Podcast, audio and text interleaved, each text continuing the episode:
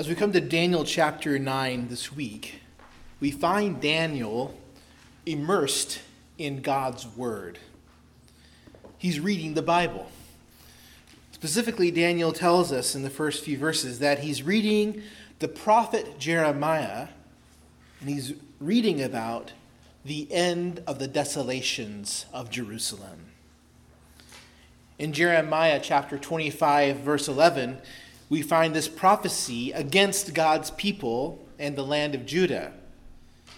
Jeremiah says, This whole land shall become a ruin and a waste, and, the, and these nations shall serve the king of Babylon 70 years. Then, after 70 years are completed, I will punish the king of Babylon and that nation, the land of the Chaldeans, for their iniquity, declares the Lord, making an everlasting waste. Daniel was poring over these words because he himself had been in Babylon as an exile for almost 70 years. And recently, the Persians had come and conquered the Babylonian Empire under King Darius, or as he's more commonly known, Cyrus the Great. And so Daniel's watched these events unfold, and he's seen the defeat of the Chaldeans, he's seen the approach of his 70 years in Babylon, and he knowing God's word, sees that the time is near for the end of Jerusalem's desolation. And so, in response to what he's witnessed and what he's read, he seeks the Lord in prayer. Most of Daniel chapter 9 is his prayer to the Lord about the plight of Israel. And it's a prayer that's full of confessions of sin and pleas for mercy, as Daniel describes them. As we've already seen, Daniel's prayer is motivated by God's word, and it's not merely a prayer for relief from the consequences of sin, but it's a prayer for God to show himself to be righteous and merciful, to make his name known among the nations by restoring the people who are called by God's name. So Daniel's prayer is rooted in his profound understanding of who God is and what he's done on behalf of his people. This morning we're going to study this prayer, and by studying it, learn ourselves how we can pray. But as we look at this prayer, we see that it's a, it's a unique prayer. Its time and its occasion are singular in where they fall in redemptive history, in God's work of salvation.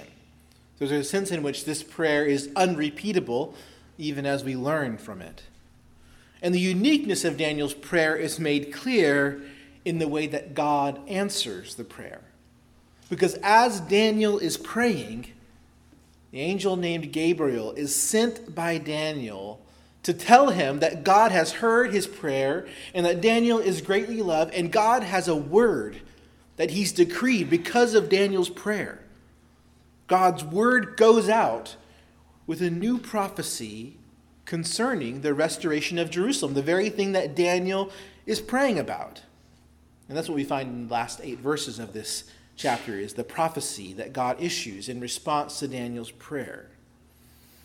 Now, I'm just going to go out on a limb and say that none of us have had an angel visit us as we prayed, as the end of our prayer. We got an angel there telling us, well, here's the answer to your prayer. I don't think any of us have had that experience. This is a unique thing that's happening in Daniel's life and really in salvation history. Now, this prophecy is difficult and complicated. Some of the most complicated words in the book of Daniel. And even so, its meaning is clear. And the meaning is that God is going to answer Daniel's, answer Daniel's prayer about Jerusalem, but he's going to answer it in a way that's far beyond what Daniel could have asked or imagined. He's going to bring a permanent end to Israel's sin such that God's righteousness will be established forever. We're going to try to look at all that this morning and learn four lessons for how we ourselves can pray from Daniel's prayer. Even though this is a unique place in salvation history, the Lord would teach us from this prayer. So here are the four lessons. we should pray according to God's word. Pray according to God's word. We should pray for God's concerns. Third, we should pray according to God's character. And fourth, we should pray based on God's covenant. Now, if I were like a major league preacher, that first one would have had another C, but I couldn't come up with one. So we got one W and three C's. Pray according to God's word, pray for God's concerns, pray according to God's character, and pray based on God's covenant. Let's go ahead and read the prayer in Daniel chapter 9, verses 1 through 19. You can find this on pages uh, 746 and 47 of the Bibles provided. Listen to God's word.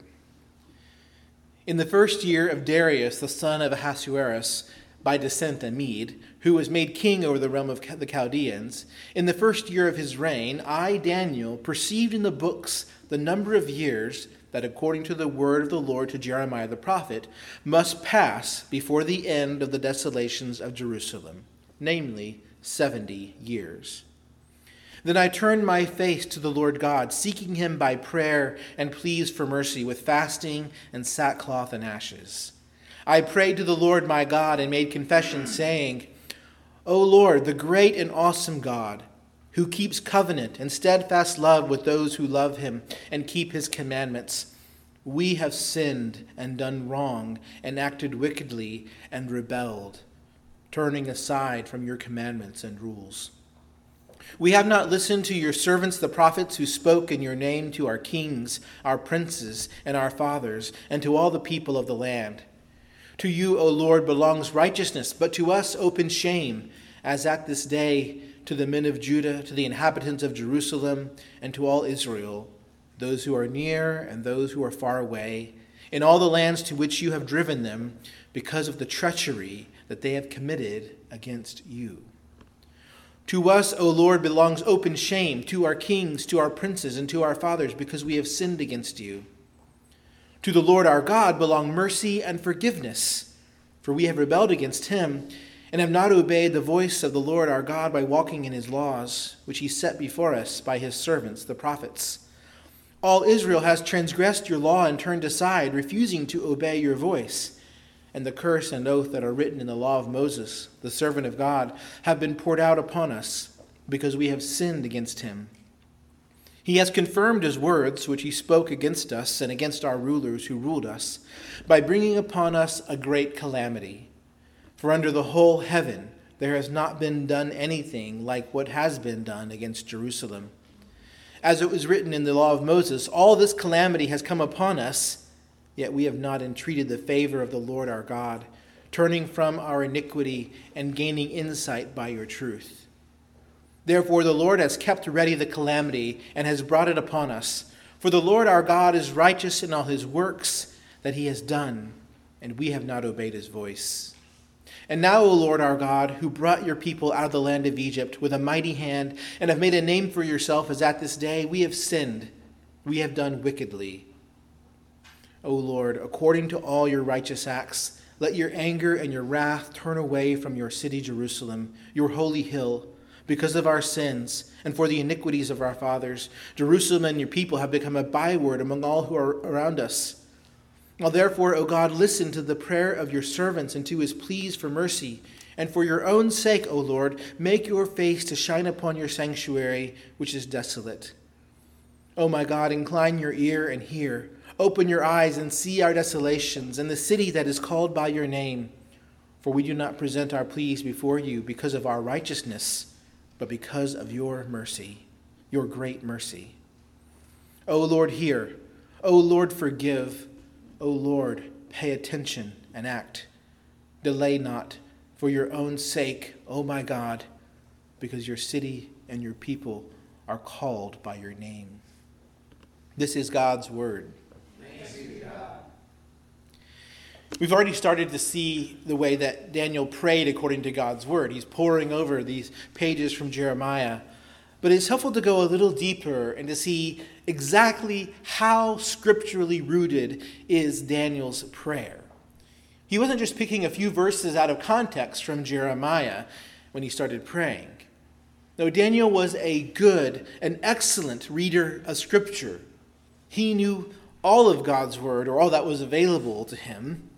He hadn't just gone hunting for a verse in Jeremiah that he could apply to his situation.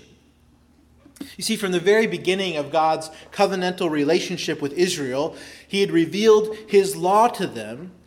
He had revealed the blessings that would come if they kept his covenant, and he'd also revealed the curses that would come upon them if they broke his covenant.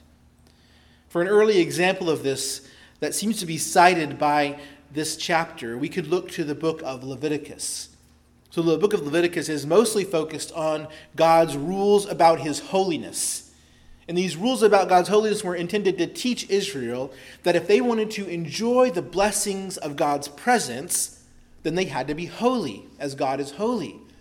And God prescribed the rituals by which what was unclean and unholy could become holy, and so the people could be cleansed and draw near to God.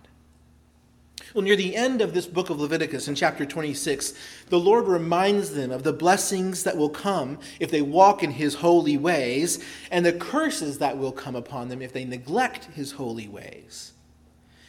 So here's a flavor of that in Leviticus 26, 14 through 16. The Lord says, If you will not listen to me and will not do all these commandments, if you spurn my statutes, and if your soul abhors my rules, so that you will not do all my commandments, but break my covenant, then I will do this to you.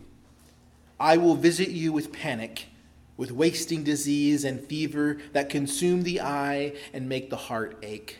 And you shall sow your seed in vain, for your enemies shall eat it. The Lord pronounces judgment upon them. The Lord doesn't stop there, though, in the book of Leviticus. He plays out the scenario further. He imagines what it would be like if they not only disobey, but they continue to disobey even after he comes to them and rebukes them. And he describes the very scenario that Daniel finds himself in, where God's cities of the land are laid waste. Now remember, this book of Leviticus is given to them while they're in the wilderness, not yet in the land. But, but again, the Lord games out what's going to happen. So in verse 27 of chapter 26, we find the following but if in spite of this you will not listen to me, but walk contrary to me, then I will walk contrary to you in fury, and I myself will discipline you sevenfold from, for your sins. Then skipping down to verses 38 and 39, the Lord says, And you shall perish among the nations, and the land of your enemies shall eat you up, and those you have those of you who are left shall rot away in your enemies' lands because of their iniquity, and also because of the iniquities of their fathers they shall rot away like them. You do hear in the, in the, in the prayer of Daniel how he prayed and confessed the sins of the fathers.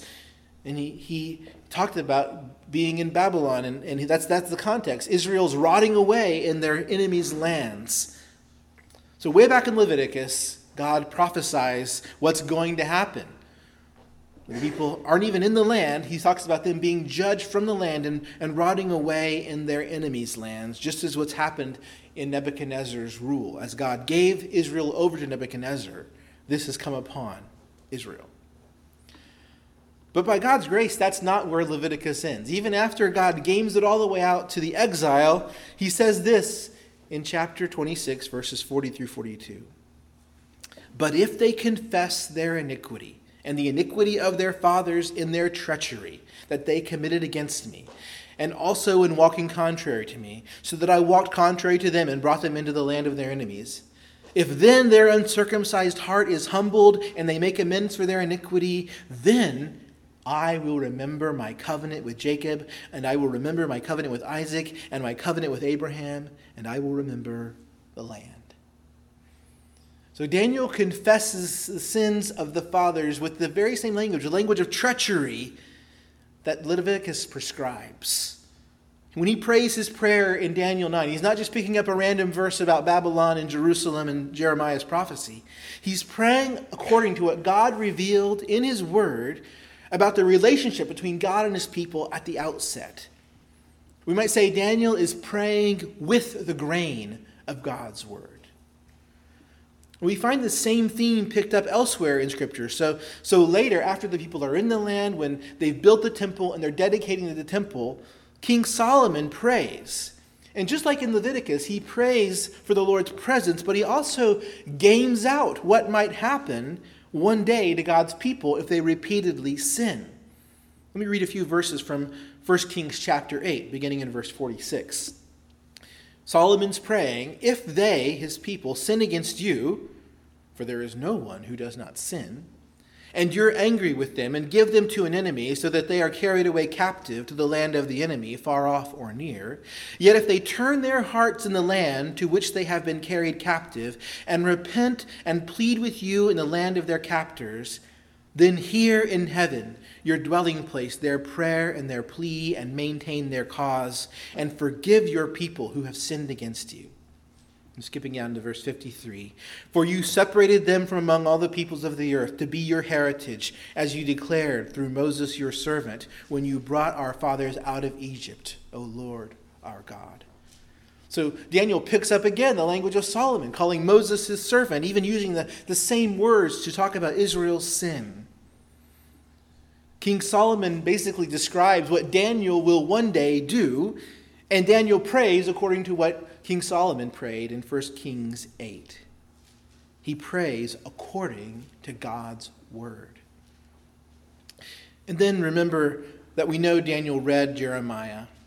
We already quoted from Jeremiah 25, but there's another chapter in Jeremiah, Jeremiah 29, that was sent as a letter to the Babylonian exile. So Daniel would have for sure received this and we read there in Jeremiah 29:10, "For thus says the Lord, when 70 years are completed for Babylon, I will visit you, and I will fulfill to you my promise, and bring you back to this place. For I know the plans I have for you, declares the Lord, plans for welfare and not for evil, to give you a future and a hope. Then you will call upon me and come and pray to me, and I will hear you. You will seek me and find me when you seek me with all your heart. I will be found by you, declares the Lord, and I will restore your fortunes and gather you from all the nations and all the places where I've driven you, declares the Lord, and I will bring you back to the place from which I sent you into exile. So Daniel prayed, believing in the promise of Jeremiah 29. We read in chapter 9 of Daniel, verse 3, that he sought the Lord with pleas for mercy and prayer.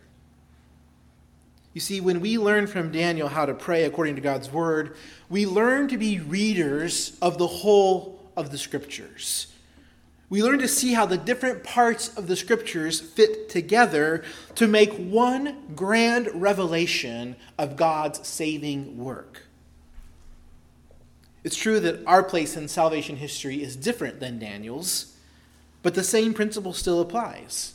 We need to understand the ups and downs of God's work among his people, and we need to understand how we fit in to God's work among his people. When we read in this way, we avoid taking verses out of context. How many of you heard Jeremiah 29 11 taken out of context? I know the plans I have for you, right? Do we, know, we always hear that quoted as if, oh, this is to a people in exile who have sinned against the Lord. No, we don't, right? It's just usually a, a feel good text about God has a plan for my life. Well, we cannot do that by learning to read the Bible the way Daniel did. If you want to improve your prayer life, then seek to grow as a student of God's Word.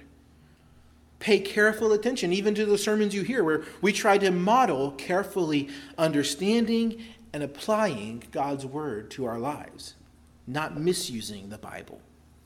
You might grow by picking up a book on biblical theology, maybe something that Nancy Guthrie writes or by Graham Goldsworthy, where they try to help you see the whole storyline of Scripture and how the whole story points to Jesus Christ and the gospel.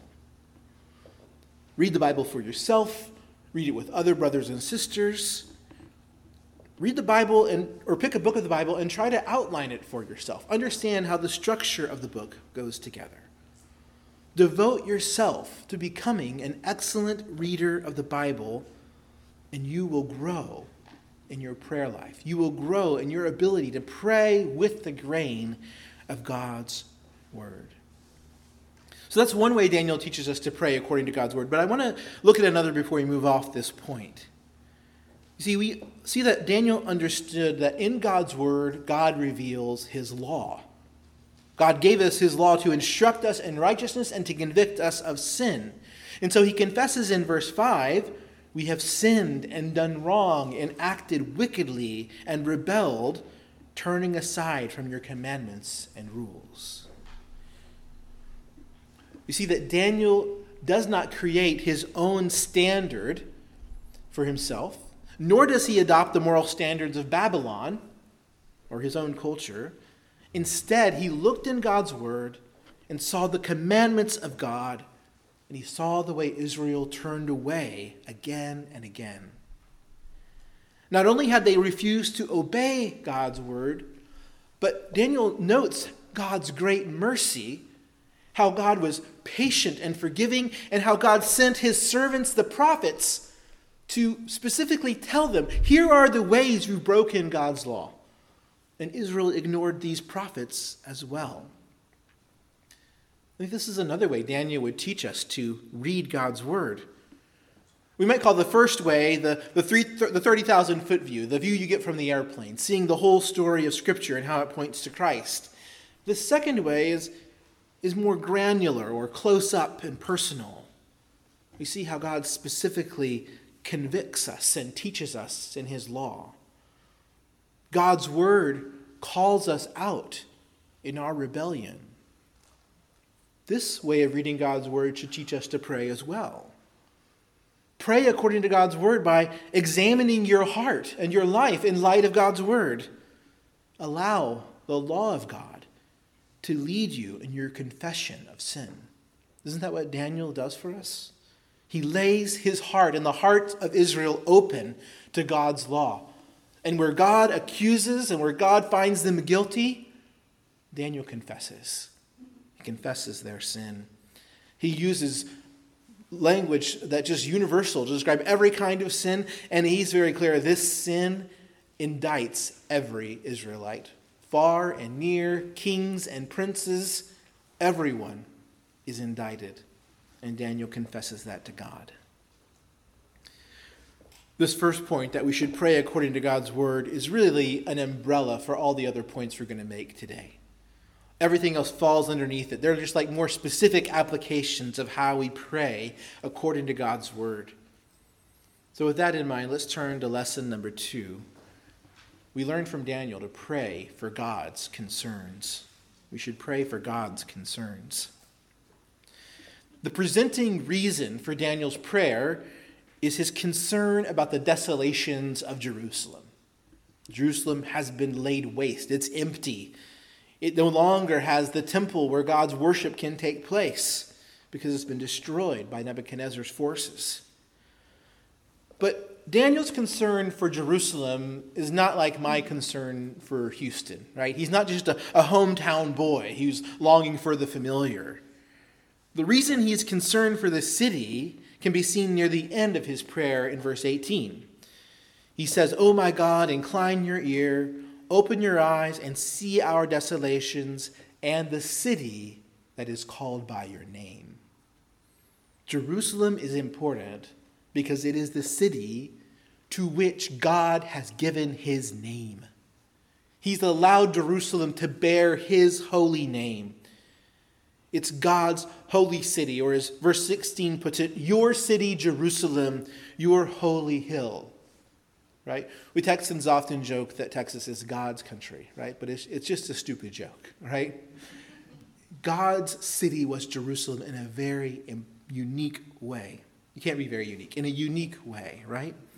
Daniel is concerned for Jerusalem because he is ultimately concerned for God's glory. In other words, Daniel's praying according to God's concern. God is concerned for his own glory and honor, and so is Daniel. You can catch another bit of this concern in a couple other places. In, in verse 15, Daniel says to the Lord, You made a name for yourself by bringing your people out of the land of Egypt with a mighty hand. So God's name, who God is, was revealed to the world. It was made known when God graciously saved Israel from slavery to Pharaoh. In that action, God simultaneously judged the sin and death symbolized by Pharaoh, and he saved Abraham's children according to the promises he'd made to Abraham. So he reveals his glorious name. In the Old Testament, if you wanted to know what is God like, what's his name, look. Look to Egypt. His name is Yahweh. His name is the Redeemer. His name is the Father of Israel, his firstborn son. His name is King and Lawgiver as he gives them the law at Mount Sinai. We might think of God's glorious name then being Redeemer, Father, Son, I mean, Father, King. So it's especially grievous then in Daniel chapter 9, verse 6, that Daniel has to confess that God's people have not listened to the prophets who spoke in God's name. Their Redeemer God sent his servants to speak to them, servants who bore his name as well. And they added sin upon sin by ignoring those who bore the name of God. The nation was to glorify God's name among the nations by obeying God and trusting in his deliverance. But they trampled on the name of God by ignoring his voice, by denigrating his mercy and patience. And so Daniel repeatedly says that to the people belong open shame they're the shameful, rebellious son. They look to false gods for redemption and salvation. Elsewhere in Scripture, they're called God's unfaithful wife. They bear reproach and they deserve it. They're a stinking thing. They've made God's name a mockery among the nations by their rebellion and unbelief. This is what motivated Daniel to pray he sees that they should have been a glory to God. They should have been that, but they've become a stinking thing in the eyes of God, of all the people around them. And so when Daniel comes to make his requests in the prayer, one of the main foundations for his pleas for mercy is for God to restore the greatness of his name among the nations. Look at how he ends the prayer in verse 19. We get this litany of, O Lords, O Lord, hear. O Lord, forgive. O Lord, pay attention and act. Why? Delay not for your own sake. O my God, because your city and your people are called by your name. Saying, Lord, it shouldn't be that the people who bear your name and the city you, who bear your name lies in reproach and rebellion and stinking thing, right? This shouldn't be the way it is. His appeal for salvation is for God's own sake because his people still bear his name, even though they've made a ruin of themselves. His desire is for the glory of God.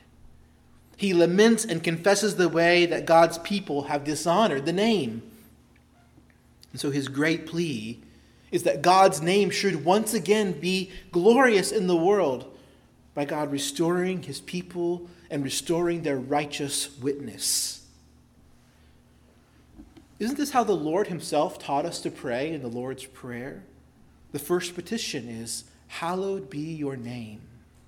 It's a request that God's name should be revered as holy. It's a request that God's people should honor and reflect God's holy character through their holy lives of faith and obedience. Daniel's prayer is focused on Jerusalem because at this point in time, Jerusalem is the place where God's presence had dwelled. The temple was built there, it was the holy city. But consider what the name of God means today. Where is the name of God most clearly revealed? In the New Testament, God's name is clearly revealed in the Son of God, the one named Jesus, the Messiah. And Christ's people, who are we? We are people who bear Christ's name. Literally, we call ourselves Christians. We are little Christs. We reflect Jesus to the world. We bear his name. And so God's name is to be hallowed and glorified when his people are call, who are called by his name rest in Christ's saving work and obey Christ as our exalted king. The name of God is glorified as the gospel is proclaimed and believed that's true both in our individual lives, but throughout the world. So if we want to pray according to God's concerns, we need to ask ourselves does our prayer time reflect a desire for the glory of Christ's name? When we pray, is that one of the things we pray for? Or are our own requests for things in our personal lives crowding out any kind of desire for the glory of Christ's name? Do we pray for the spread of the gospel? Do we pray for our own and our church's full submission to Christ as our King and our faith in the gospel? We try to model this concern by the things that we pray for here in our corporate worship services. So having a prayer of adoration is a way to pray for the glory of God's name. Praying for gospel concerns like the gospel ministry of churches in our city and around the world, or for the work of missionaries who are faithfully spreading the gospel. These are ways that we seek to pray for the glory of Christ's name. So we want to make sure when we're gathered that God's concerns, the glory of his name, that those are our concerns. And we should also want the same thing when we're scattered. We pray for God's concerns, the glory of his name. Very closely related to this lesson is our third lesson that we should pray according to God's character. Pray according to God's character. We see many aspects of God's character highlighted in Daniel's prayer, but I want to just briefly touch on four of them. First, we pray because God is awesome. God is awesome. When Daniel addresses God, he prays to his great and awesome God. Now, the word awesome is a problematic word for us because we casually use it just to mean cool like in the 80s, it was rad. I don't know what kids to say used as a synonym for awesome, but I'm sure it's equally, you know, going to be here today and gone tomorrow. Perhaps we'd be helped by using an older translation. So when the King James translates this verse, it, instead of using the word awesome, it uses the word dreadful. Right? And this refers to the fact that God is so great that to behold God is to tremble. We talked about this a little last week that when Daniel sees these visions, he, he falls down as if he's struck dead. It has to be revived and strengthened by an angel. That, that's kind of the effect of God's awesomeness, God's dreadfulness. We're really getting at the idea of the fear of God here. Now, be, to be careful here, fear does not mean that as God's people we should be simply terrified of God. It means rather that we recognize his purity and greatness and perfect holiness. So it might be similar to the sense you have when you see the Grand Canyon for the first time. Or maybe you see one of those astounding images from the James Webb Space Telescope that are coming out of, of galaxies with, with things that you couldn't have imagined. I heard someone recently describe it perhaps as the feeling you get if you've met, you know, a, a famous person that you idolize, maybe an author or a sports figure. You know, if you're shaking Michael Jordan's hand, you just don't want to say anything stupid. Like you may be a little afraid, but not because you're afraid of him. You just want the moment to be meaningful, right? Or, or you're handed a priceless artifact that's irreplaceable from, from ancient Egypt, right? You, you'd be afraid that you were going to mess it up, right? Well, we, we can't do anything to mess God up but we, we would approach him with that same kind of awe and wonder, a desire to please him, a desire to, to reflect the dignity and gravity of who he is in the way we conduct ourselves. Daniel prays to the awesome God. We should call upon God with the sense that we get to talk to the one who made us the one who's beyond time and space, who's eternally infinite, past and future, the God who holds all things in his hand, who knows all things, who owns all things, the God who is the great king, the God who will judge us. When we pray, we should pray according to his awesomeness. We should have a sense of his dreadfulness, of his greatness. We should pray according to God's character. Second, we should pray according to God's faithfulness. You don't see the word faithfulness mentioned in this prayer, but it's the, really the foundation of the prayer. Daniel is clear that God keeps his word, he's faithful to his word. Maybe think of this as a reason why you might, might not pray. Might you think that God is not faithful, that he doesn't keep his word? Well, the, the evidence here is that no, God does keep his word.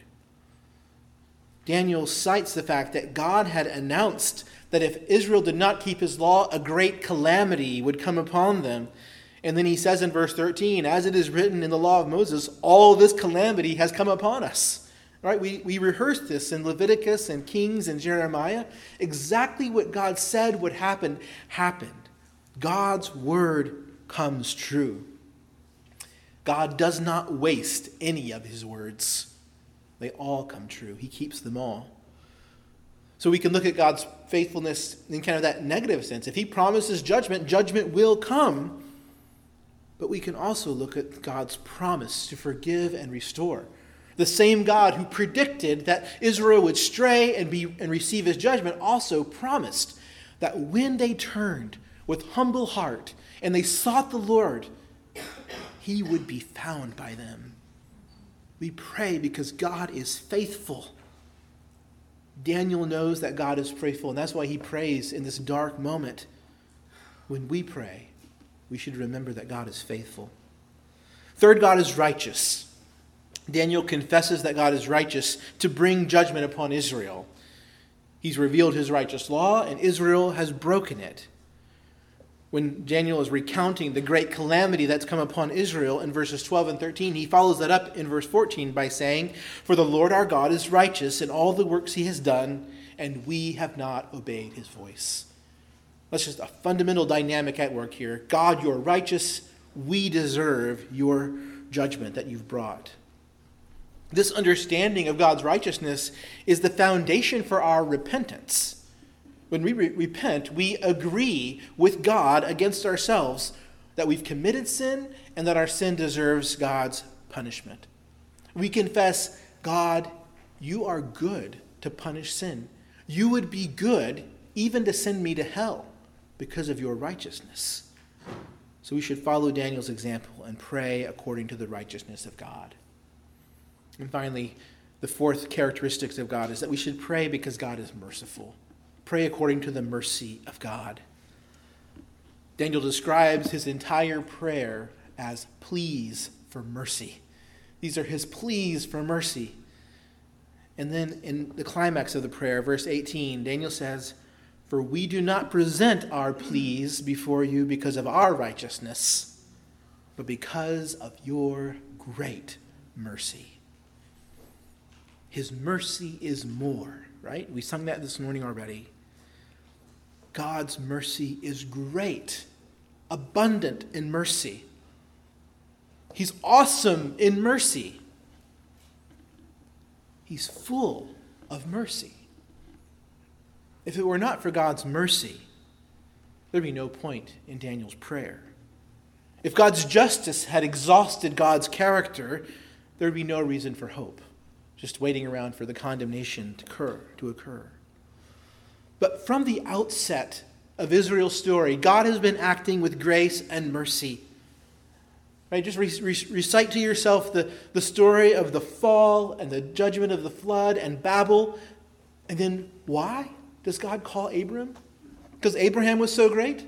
Because of his grace and mercy to want to restore humanity. And why does God keep his promises? Because he's a gracious God. He keeps his promises to Abraham through delivering Israel from Egypt. God is full of mercy. And after centuries of rebellion, God sends prophet after prophet in his great mercy and forbearance. And now finally, Daniel here finds himself still appealing to the great mercy of God. God is great in mercy. We can pray today because we received God's mercy through our Lord Jesus Christ. And so we too don't come to God pleading our own righteousness, but pleading God's great mercy. So Daniel teaches us to pray according to the Word of God, pray for God's causes and God's uh, concerns, and to pray according to the character of God. So, where do we see God's character revealed? It's revealed in his covenant love for his people. Daniel prays based on God's covenant. And the entire prayer is rooted in this. So even going back to Leviticus, Leviticus is a it's a covenant document. It's a document for God's people who've been bought by him in Egypt. We recounted God's covenant love through Leviticus, 1 Kings, and Jeremiah. We could recount it through the whole Old Testament. All of these come, are true, because God has committed himself in covenant love to his people. And then those commitments took on this legal form in the law of Moses that we read about already, the instructions and commands that Israel broke. Daniel prays the way he does because God had made this covenant with his people. And he prays the way he does because Israel has broken the covenant. And within the covenant, God gave Israel a hope for forgiveness after their failure. All of this is part of the covenant itself. This covenant, again, is rooted in God's grace that began with Abraham. And even when God gives his law, the Ten Commandments in Exodus 20, that whole the whole Ten Commandments are rooted in a reminder that God has delivered them and saved them because of his redeeming love. So that's the context of the prayer, and then within the prayer, Daniel appeals to God's covenant love in verse 16. He remembers that God saved Israel from Egypt in verse 15, and then in verse 16 he says, O Lord, according to your righteous acts, let your anger and wrath be turned away from the city. Well, that's a puzzling thing to pray, right? According to your righteous acts, turn away your anger. Elsewhere, he's prayed, you know, you're righteous and we deserve your judgment, but now he prays for God to turn away his wrath because of his righteousness. What's, what's he talking about there? He's talking about God's righteous faithfulness to his own promises. The righteous act that God showed in Egypt, where he delivered people because he made promises to Abraham, Daniel's saying, Lord, according to that same righteous faithfulness, act again for your people. Act again according to your covenant love, which reveals your righteous character. But there's a sense in which, at this very point, Daniel's prayer needs more than the covenant could offer. See, the Mosaic covenant had a way for unrighteous, unholy people to be made righteous, at least in terms of the covenant, in God's sight. There were sacrifices that would, that would be presented to God to turn away God's wrath so that then the worshiper could fellowship with God and have peace with God.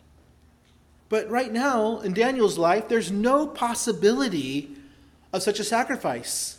The holy place is in ruins. There's no temple service available to Daniel or to the people of God.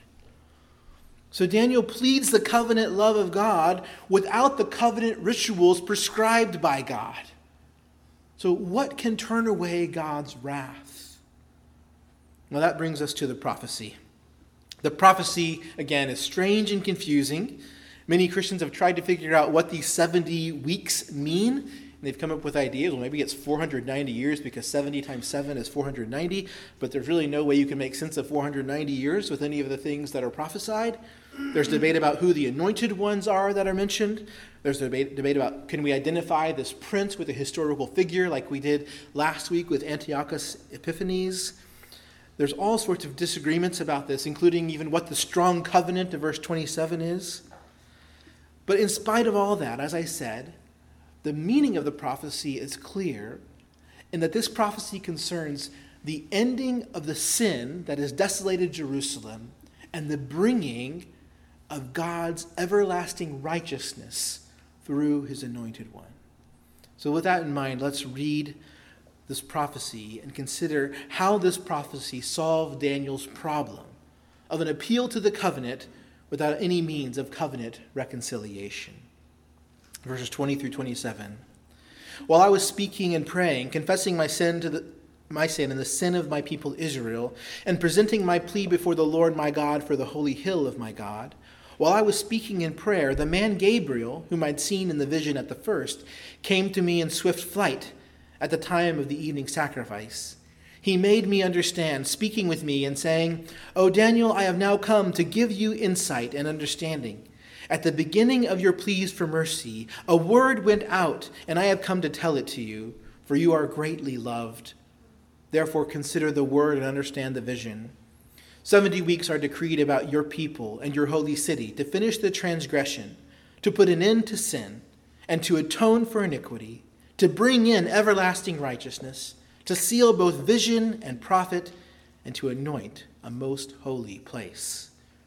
Know therefore and understand that from the going out of the word to restore and build Jerusalem to the coming of an anointed one, a prince, there shall be seven weeks. Then for sixty two weeks it shall be built again with squares and moat, but in a troubled time. After the sixty two weeks, an anointed one shall be cut off, and shall have nothing. And the people of the prince who is to come shall destroy the city and the sanctuary. Its end shall come with a flood, and to the end there shall be war. Desolations are decreed, and he shall make a strong covenant with many for one week, and for half of the week he shall put an end to sacrifice and offering. And on the wing of abomination shall come one who makes desolate, until the decreed end is poured out on the desolator. The essence of this prophecy is that the Lord is answering Daniel's prayer. An end to Jerusalem's desolations is coming there will be a restoration of righteousness. But this good and great news is coming in a much more complicated way than Daniel wanted or expected. Daniel, I think, expected that the end of the Babylonian captivity would be the key that triggers the restoration of Israel, that God would, would keep his promises exactly at that moment to bring a full restoration to Israel. That's not what's going to happen. Instead, we're going to get this these 70 weeks, and things are going to be much more rocky than Daniel had hoped. But it's also going to be much greater than Daniel had hoped. Look again at verse 24 and look at the list of things that God says will come. 70 weeks are decreed about your people and about your holy cities. All right? He's praying for the holy city. Now, here's the answer to finish the transgression to put an end to sin and to atone for iniquity, to bring in everlasting righteousness, to seal both vision and prophet, and to anoint a most holy place. So God's going to put an end to sin. Isn't that Daniel's problem? He wanted an end to sin. He wanted a, a, the wrath of God to be turned away from Israel according to God's righteous acts. God announces here, here's going to be atonement for Israel's iniquity. And God is going to bring in his everlasting righteousness. God is going to do this through the anointing of this most holy place, it says. It's interesting that this word translated, or the phrase most holy place, can be translated most holy one. It's, it's ambiguous. Either way, we don't have any record of the holy place ever being anointed after this point in time. In the rebuilt temple, was never, there was never a record of anointing. This seems to point to something beyond the, the physical building of Jerusalem. And given the fact that we have the mention of the holy, the anointed one coming, it seems fair to think this is a picture of Christ, the most holy one, who will bring about this, this end. But God is going to put an end to sin. Daniel's prayer will be answered, but it will come with much strife. The prophecy talks about wars, more desolations, another time of, of the temple sacrifice being ended. The bulk of this time is described with the phrase troubled time. It will take place in a troubled time. The key is verse 26. After the end of 62 weeks, an anointed one shall be cut off. Anointed one is the word Messiah, but we get the word Christ from.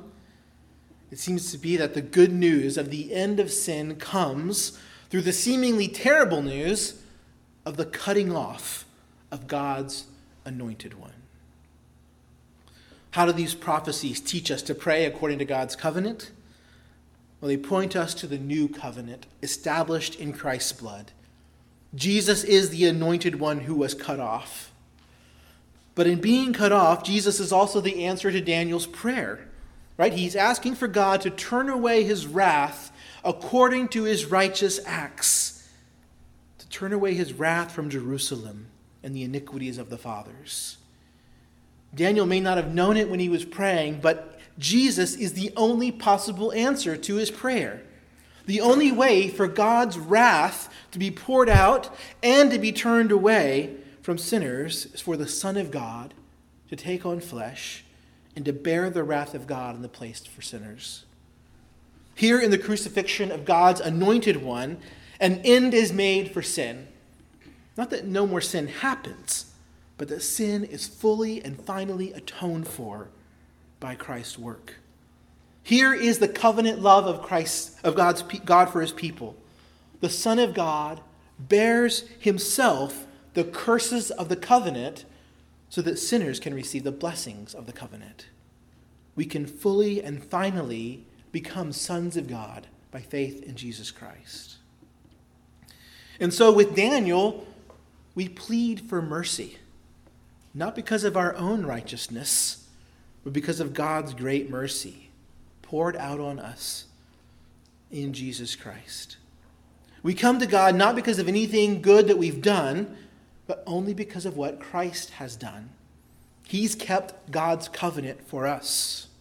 The man, Christ Jesus, deserves every covenant blessing. In Daniel's prayer in verse 4, he says, The Lord is the great and awesome God who keeps his covenant and steadfast love with those who love him and keep his covenant. That's terrible news for covenant breakers. But, but there is a person, only one, Jesus Christ our Lord, who ever perfectly loved God and kept his covenant. And the great and awesome God loves him. He is God's beloved Son, in whom God is well pleased. But God saw fit to pour out his wrath on his beloved Son, to cut him off. The covenant curses were poured out on Christ so that believers can receive the blessings of forgiveness and adoption and eternal life in God's kingdom. By faith in Christ, rebellious sinners can become beloved sons. This is the covenant that we pray. We have great reason to pray because Christ has taken our place and absorbed the wrath of God that we deserved. And so we pray according to the new covenant in Christ's blood that we're about to celebrate in the Lord's Supper. With confidence, we draw near to God's throne of grace. We stand before God like Daniel, and even more like Jesus, greatly loved. We stand before God as covenant keepers because the righteousness of Christ has been imputed to us. All of this is because of the gracious work of God in Christ. When we pray according to God's word, we pray to God our Father in the name of the Son who came to save us. When you read a prayer like this, you're no doubt overwhelmed by your own guilt, by your own unrighteousness. You have no choice. We have no choice but to plead with God for mercy.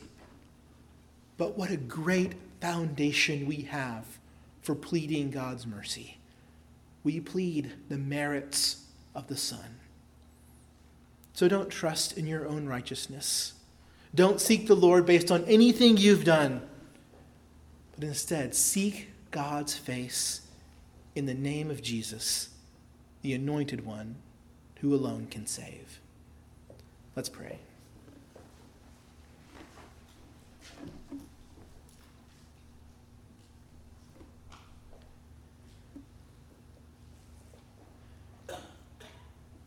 Our Father, we are so thankful that you desire sinners to come to you and plead for mercy. You are glorified when we cry out to you for mercy in Christ's name. What a wonderful, awesome God you are. We pray that you'll help us to never stop coming to you. We pray that you'll convict us, that your word is true, that your name is glorious, that you are faithful and merciful and righteous Help us to live in light of your glorious new covenant in Christ, to live as children of God. We pray this in Christ's name. Amen.